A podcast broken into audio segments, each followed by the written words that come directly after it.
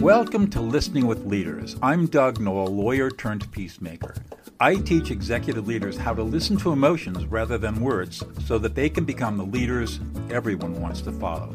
And I teach those same leaders how to be authentically present, available, and connected to their families, despite being insanely busy. I have learned that we are 98% emotional and only 2% rational. Learning how to listen to emotions is, in my experience, the foundational skill of life.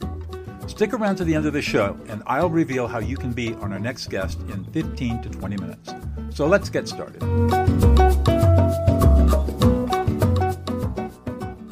Kelly Markus, welcome to Listening with Leaders. You are the owner, founder, and chief visionary officer of Hunters Point. And the website That's... for your incredible business is hunterspoint.co. Welcome to the show. Oh, thank you, Doug. Thank you so much. It's so great to make some time and and happy to talk to you. And uh and I know that you've been doing a lot too. So it's like thanks for making the time to to get together. I just really I, I just really was impressed by our interview on Authority Magazine. And so I thought you'd be perfect for the show. So I'm glad you're here. So let's start up. First of all, you are in a very unusual space. You do massive events and you that's pretty much been your whole career. Um, and little ones too, and, and little ones. I know, yeah. but it's the big ones that are impressive, right? a little bit. Yeah. So tell us tell us a little bit about your backstory. Ooh, uh, so I well, first off, if you actually looked in my journals when I was in college, I was actually saying things like, not like I want to be a, an Oscar winning actress.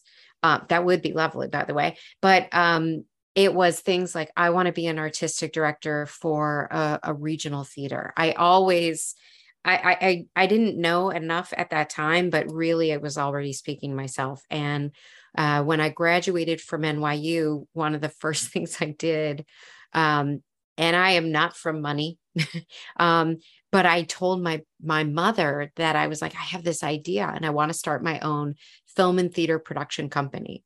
And part of it was I had seen one, business owners had a lot more control.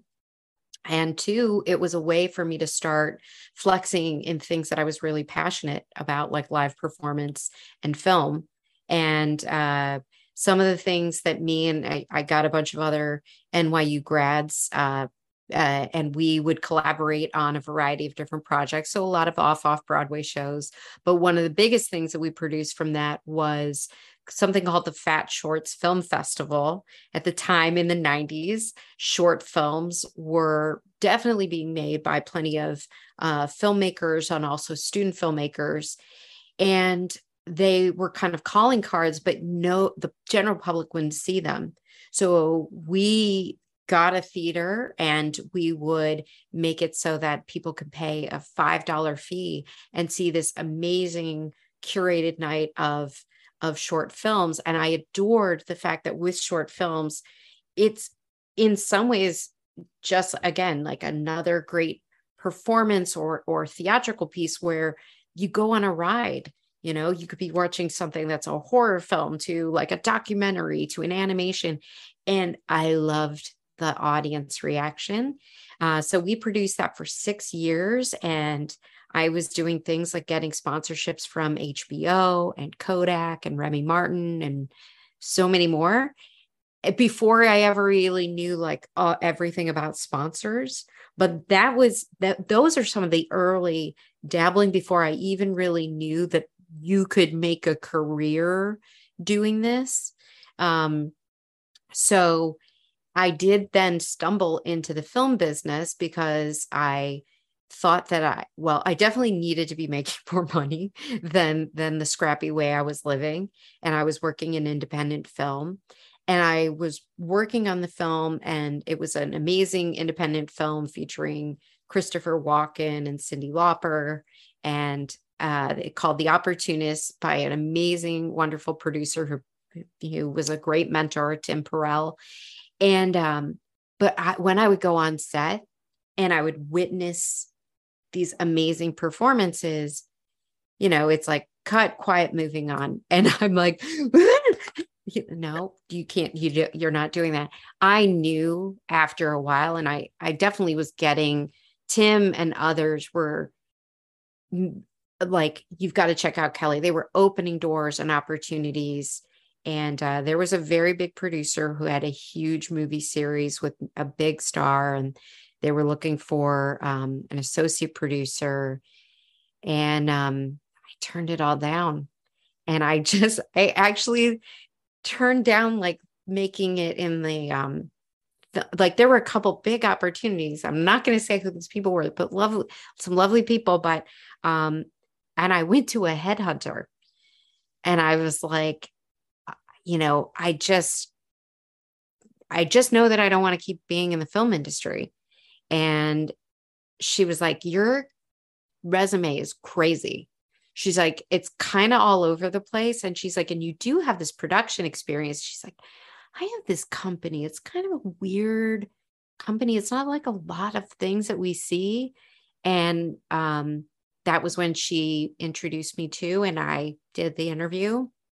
And that was for my first uh, corporate communications and experiential production company.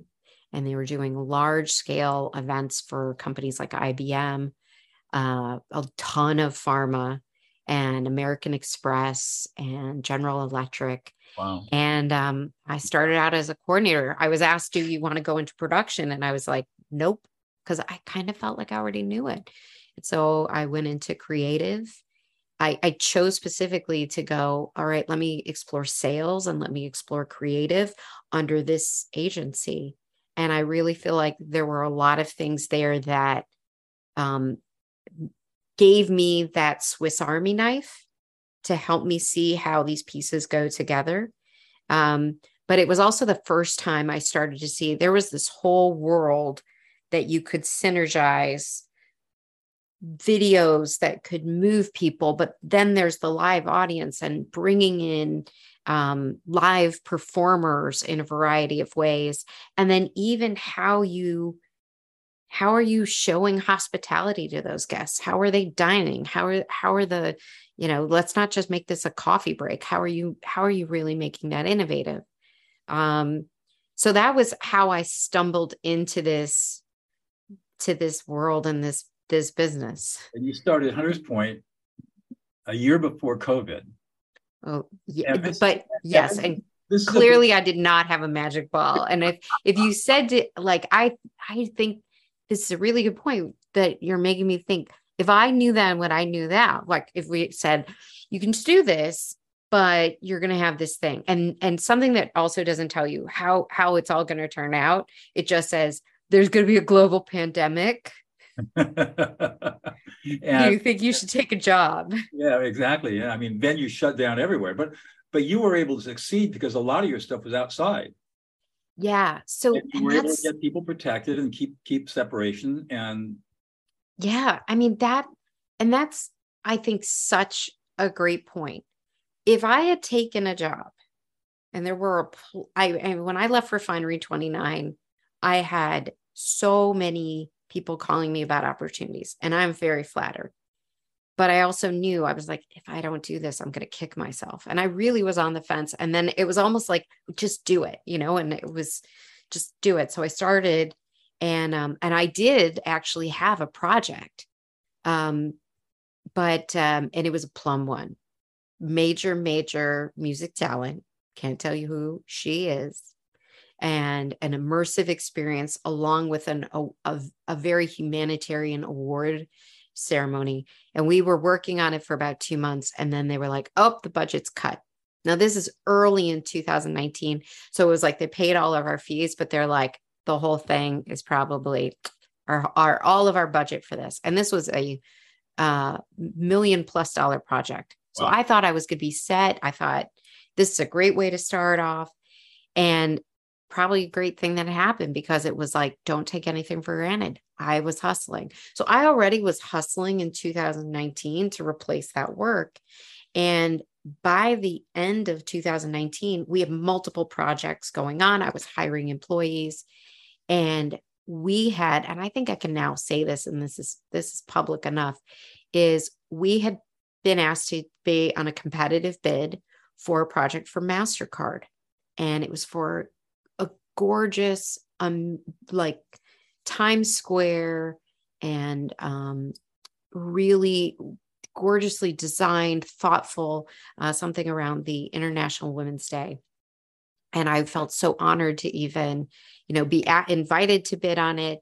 And then with the teammates that we had, we won the bid.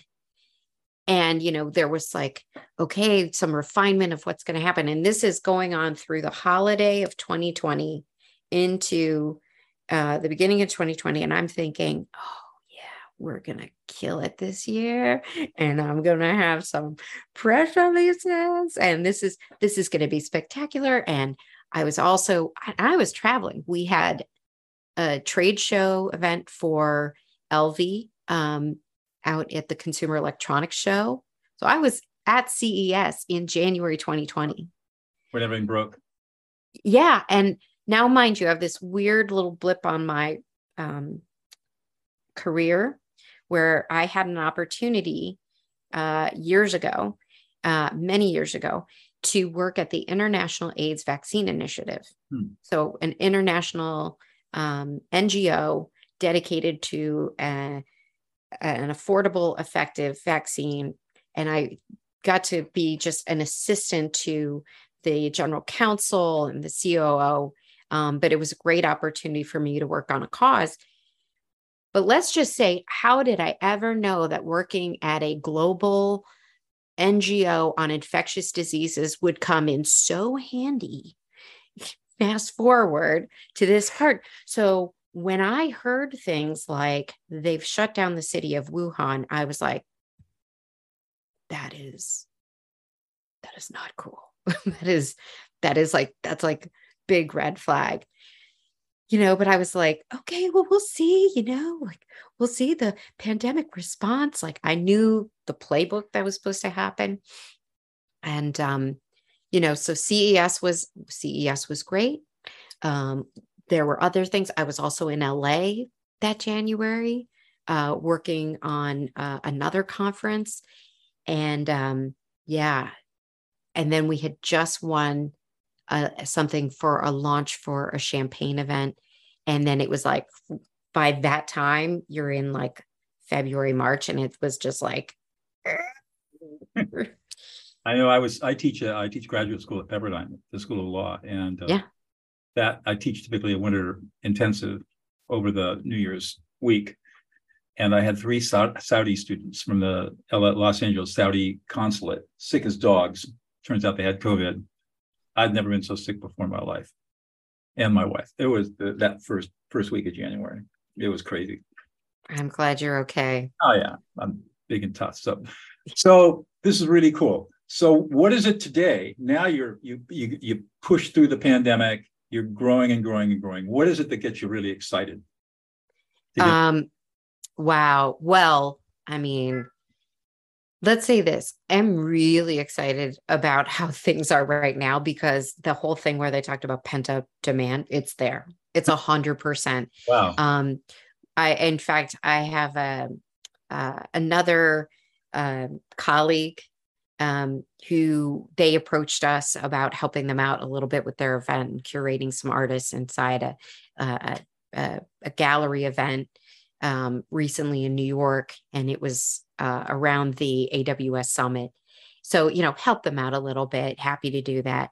And, um, you know, one of the big things that I've been, and oh, I should say, so I, I show up, you know, I see Rich too is the artist there, but talking with different people and the exec uh, VP is talking to me and he's like, thanks again for, for meeting Rich. And he's like, you know, we haven't, we haven't seen turnout like this historically and, and getting people to come to our events. And and I I was like this is how it's done now. Like you know that whole thing about people going to the office and people don't want to be in the office all the time and um, they want to have that balance. Well this is the thing. It doesn't matter. It seems like what well it probably does matter what it is but so many things i'm going to events are now where other parts of the business are getting done. People don't want to go to do a capabilities presentation in there. It's more like actually come to this gallery and see how we've manifested it. Um, or how are we talking about things, but around this? So that, and that's just a little taste of it. So then when you think of um, what's happening in terms of what is coming back, culinary, music, um, it's so, and then, yeah, and then technology engagement. It's is, huge. This is so amazing because uh, my we, we live, my wife and I have 10 acres in the central Sierra Nevada in central California, just south of Yosemite National Park. Oh, beautiful. And we got an invitation from the Central Sierra Historical Society to they're they're calling it the Black Kettle Cook-Off or something. And this is going to be up at Shaver Lake, which is up around 6,000 feet. And it's an event. And for, for whatever reason, we just decided let's let's give some money to the historical society and go do this event. It's a charitable event. But I would you would just it struck me that you're right. People are not going back to the office, but they still want to socialize. They still want to get together. And if they can find events that resonate with them. They're going to meet other people that are like them. And it gives people like you in roses, right? Humans are social creatures and we want to be together.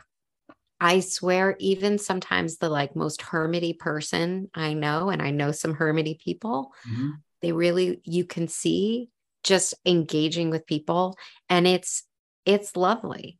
And then when you add in all these other, like I'm in experiential, like even during the pandemic. I you explain that a little bit? What, what yeah, you- I was just about to say experiential. And that's uh, hilarious too, because like you could say years ago to some people experiential and they're like experimental theater what you know they like i'm like no i'm not rolling around on the ground you know pre- pretending to like be a mime nope experiential is working with the senses.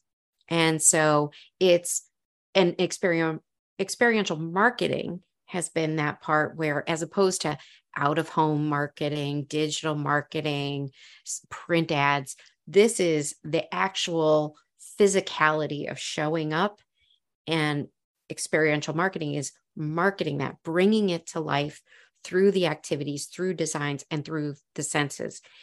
At Hunter's Point, and this is probably, this is because of my theater training, I really double down on the senses. Hmm. It's about touch and taste and smell and the feel of things. And during COVID, I remember because we did not, I, I mean, there was a shutdown. We always had a work from home policy because we're on the road anyway, producing events. Um, but you know, we were all on Zooms and so much more. And I remember thinking at one point, this is silly. I can't be talking about experiential marketing and live events when I'm flat screened on a on a on this. And I was just like you know what I did? Was my mother is really into floral um to like her thing is doing floral arrangements. I took all these leftover silk flowers and I built my own 3D flower wall. So I was like, screw filters. Like that's what I'm doing. Yeah. And people, just even when I would show up for a meeting, suddenly it was like they would see that and they'd light up. And then we would start doing things where if it was like, okay, let's let's do a coffee date, we might create a little package that we would ship to people and then it was like, wait to open until we're for our coffee date. And then you would open it up. And then it was like how you could have your drink and something that you're touching, you're smelling it, you're tasting it. Oh, That's experiential. Wow. Okay. So what is it? you've got so much energy. So what is it that's really unique? What is it that's unique about you that you bring to the business? Well, hmm. I mean, for me, I think this this part, like my love of theater and taking this, and so I had a lot of training in um, Stanislavski's method. Now, take everything that you know about method acting. I'm not Daniel Day Lewis. Mm. I'm not, uh, you know, trying to act out of form. But what I found when I found this synergy between live events, experiential marketing, and this training is that ex- the sense memory techniques that Stanislavski was always working with is he was rooting into the truth. He was saying that when you're touching something, there's nothing, you know, if I touch this, I'm there's there's no denying this, right? And you smell something, it's rooted in truth, it's real, and yet it's channeling something through you. So it was really important for me and my team to say, how are we rooting this and using these techniques into the work that we're doing and saying, now we're not just going to make something beautiful and it looks good and it feels good and it smells good. It's how are we now thinking about that from a journey from an attendee and then using that to channel what's going on to get the positive response? Because I might say to you, fried chicken and you have like maybe you're like i hate fried chicken. It's greasy. It's you know like i just i chicken's boring. I think of fried chicken and i think of my grandmother and i think of it start like i think of sundays and how she would host people like family over and i'm thinking nostalgia and it starts going through that we take those pieces and then what we do is we design it in such a way that whatever your unique experience is, my unique experiences, we're trying to channel that, but what is personal for you. And it may be a little bit, it's going to be different than what it is for me. So we're trying to get into those details because I think there's still a lot of stuff out there and it looks really, really good but I don't want our things to just look really good. I want at the end for people to go, guess what? We just signed in five new accounts. We just made 120 business connections of exactly the right kind of executive that we were targeting. I want the results to look just as good as how everything came to life. That I think because a lot of people and a lot of agencies, I think they're great at making things look good. I just don't know if they're doubling down on the results and the goals like we are.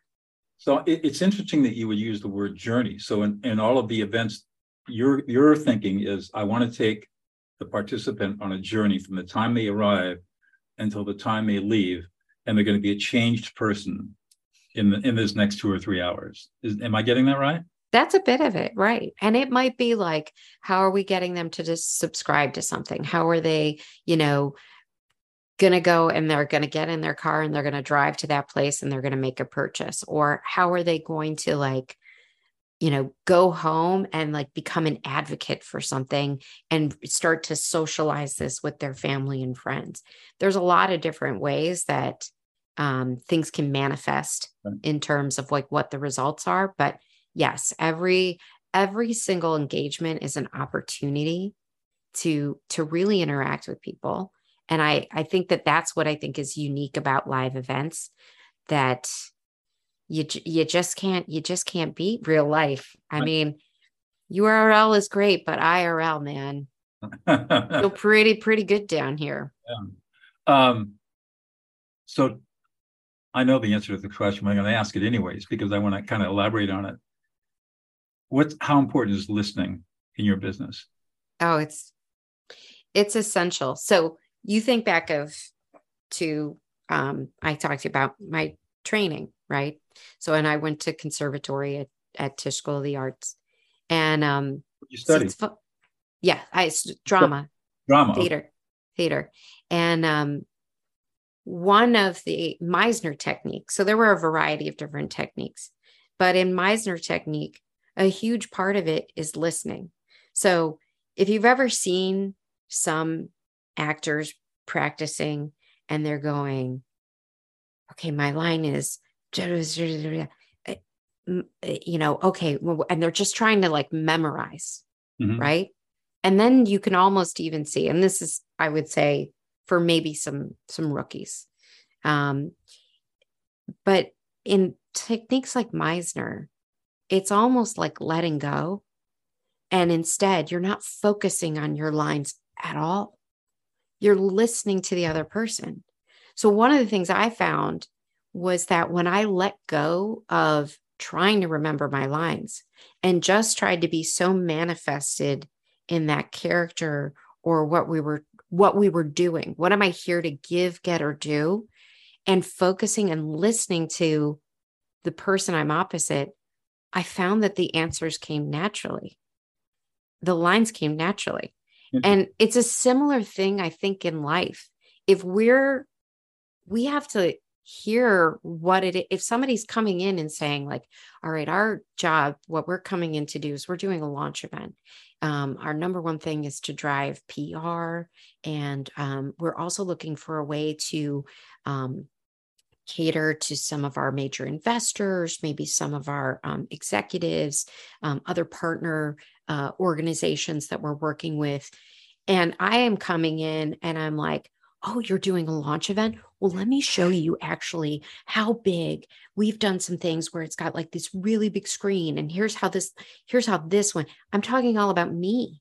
And I'm talking all about like, like launch events when really to me it's an opportunity to be like, okay, let's talk about the media. Okay, are you, let's dive into that. So I'm taking everything that they're saying and I'm starting to go, let's let's unpack it but i'm leading and going off of them. We actually just submitted um, something uh, to a potential new client and where it you know we weren't just saying hey thanks for an opportunity for us to show you know showcase our work.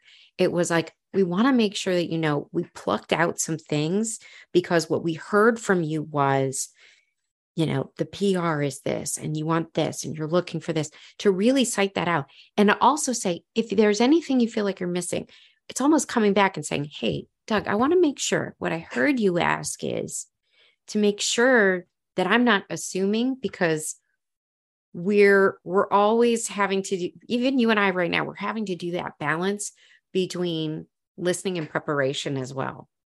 Right. It's one of the other reasons why it's one of the things that we often do here, and I learned it from, you know, some amazing people on podcasts where they would say, one of the best things you can do is get two people in the room from your team. Don't go in alone and don't let one person feel like they're the only one at the mic because other people can, well, I might be thinking of what I have to present. Other people might be picking up on, look at that body language listening is not just even with no. the ears it's the whole body. That's right. That's right. I'm curious um, in your business there's probably some pretty high pressure moments and long hours. How, do you, how do you deal with the chaos? When people get emotional they get upset they get angry they get frustrated but you've got to be seeing a lot of that. Yeah. Well first off i have to i mean your clients are the ones that are going to be going the most batshit crazy probably you know it it re- it really varies. Okay. Um it, and and you know what? I don't blame anyone for where they're at. No. Um especially sometimes when you have a big event a lot of money a lot of goals at stake. Mm-hmm. when we work with a lot of uh corporate and consumer brands you know they might be putting a lot uh that you know a big budget away. So the the pressure is on to deliver and so i i respect that um i think i will also just say for me it's had to come over time when i look back sometimes at how maybe i when i was in my 20s and maybe as a coordinator and i could kind of look back at myself right now and be like Oh my gosh, Kelly, you were such a princess. you really would have annoyed the crap out of me. and thank goodness I had such wonderful mentors and other people. So, again, mentorship I think is huge. But first, and this is where I also believe there really is a beauty in being where you're at. Do not ignore the building block years of your career. I genuinely think I'm better at my job now because I learned from my mistakes, but I also learned by having some other great people who were like, but you got to do it this way. You know, you learn sometimes by observing, but you also learn by having people that you trust and that you respect and they respect you, show you the way. So, you know, there's the um there's kind of like the emergency, you know, 911 operators. Mm-hmm. Good producers, good event people on site need to have that calm in the storm and level headed. Um, I think one of the best ways to deal with that is preparing. I am not, and no one on our team is one of those, and there's a lot of them out there. Bless you for this. But the, anybody who's in events and are like, events are so dramatic. Well, you know, that last minute and like, it's like, it's cool, but it's like, oh my gosh, and the craziness of it. I'm like, that's not us. No, that is not us at all. that's called bad preparation. Yeah. I would rather work a 22 hour day in order to be prepared. That's right. Right. It, it, it's so refreshing to hear that. I'll, I'll just tell you a quick story. I, I, was a trial lawyer for 22 years, civil trial lawyer. And I prepared for every hour of trial, it was eight hours of preparation. That's that's how I basically figured it out. But I had partners who procrastinated in all their preparation because they needed the adrenaline rush to overcome the tedium of preparing for trial. I, I couldn't do that. I was so prepared that I had I had notes on what do I do if something happens and I it, it takes me totally by surprise. What am I going to do if something comes up that I don't even know what to do about it? How am I going to respond to that? Well, let me ask, let me ask you because it it again that's there sound like parallels there. Absolutely. When you were going into trial, did you ever feel like this is like I'm about to run a marathon, but it's mental, it's you know, and I've got to be nimble on my feet because there are things that could happen here in real time. Right. I mean, I have meant I now mentally prepare. Oh yeah. In addition to, and I even get ready. And you should know this about I am not a morning person. In fact, we have a huge thing. And I I know that like there's all these things of like people who are really successful and the morning people and they want their morning to themselves. You know what it is? I'm a night person. And I feel like I can get more done. And I oftentimes feel like I'm more creative at night. And that but, because many of your events are at night. So that's when right. That There's was, a lot, or weekends and exactly. Yeah. So for me, part of that is I've now learned the skill where there's this thing that I just start doing to mentally, emotionally prepare, physically prepare that when it's like, all right, you've got load in, it starts at 11 p.m., you're not going to be out of there until 11 a.m. tomorrow. And then you're going to get a four hour break to snooze, and then you're going to come back on site. And then you're doing this, this, this, this. Like I've done things where yeah. I'm, I know what's going on for me for, you know, 62 hours straight. And, and that's what's, and I can do it. But part of it too is I'm going, by Wednesday, this will all be over. it's been really great. One more question for you. What's the one thing about you, Kelly, that we wouldn't know about unless you revealed it to us? What's the one thing? Um, what's the one thing? Okay. I am a risk taker.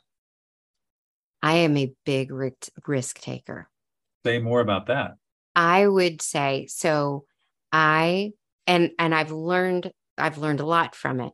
Um, I did uh, one of the things I did was I created something called the Crown Point Festival, um, and I um I definitely it, like it was incredible. It was 22 it was like 222 or 225 artists some international um, most in new york city but some from around the country.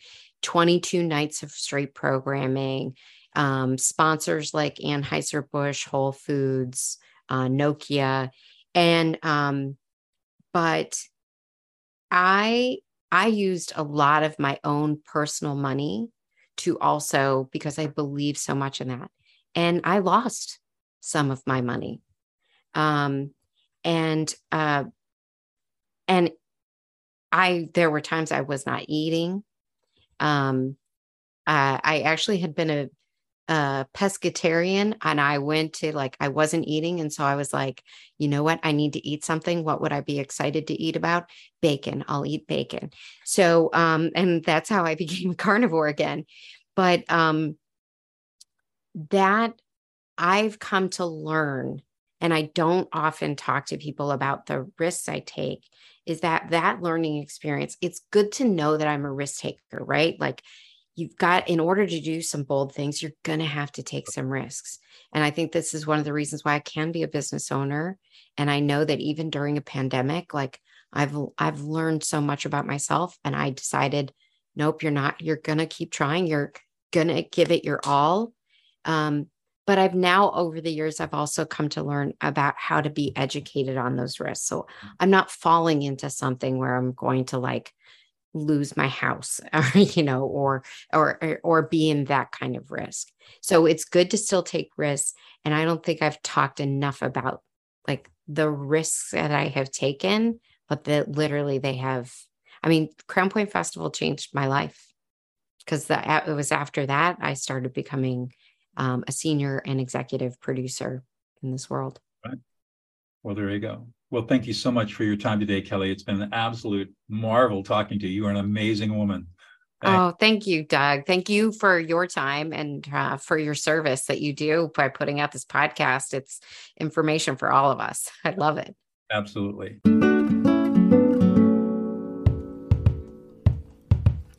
Doug Noll here. Thank you so much for listening to Listening with Leaders. If you are a successful executive leader who would like to be on this program, please visit podcast.dougnoll, D-O-U-G-N-O-L-L dot com slash podcast. If you got something out of this interview, would you please share this episode on social media? Just do a quick screenshot with your phone and text it to a friend or post it on the socials. If you know someone that would be a great guest, tag them on the social media to let them know about the show and include the hashtag listening with leaders. I love seeing your posts and guest suggestions.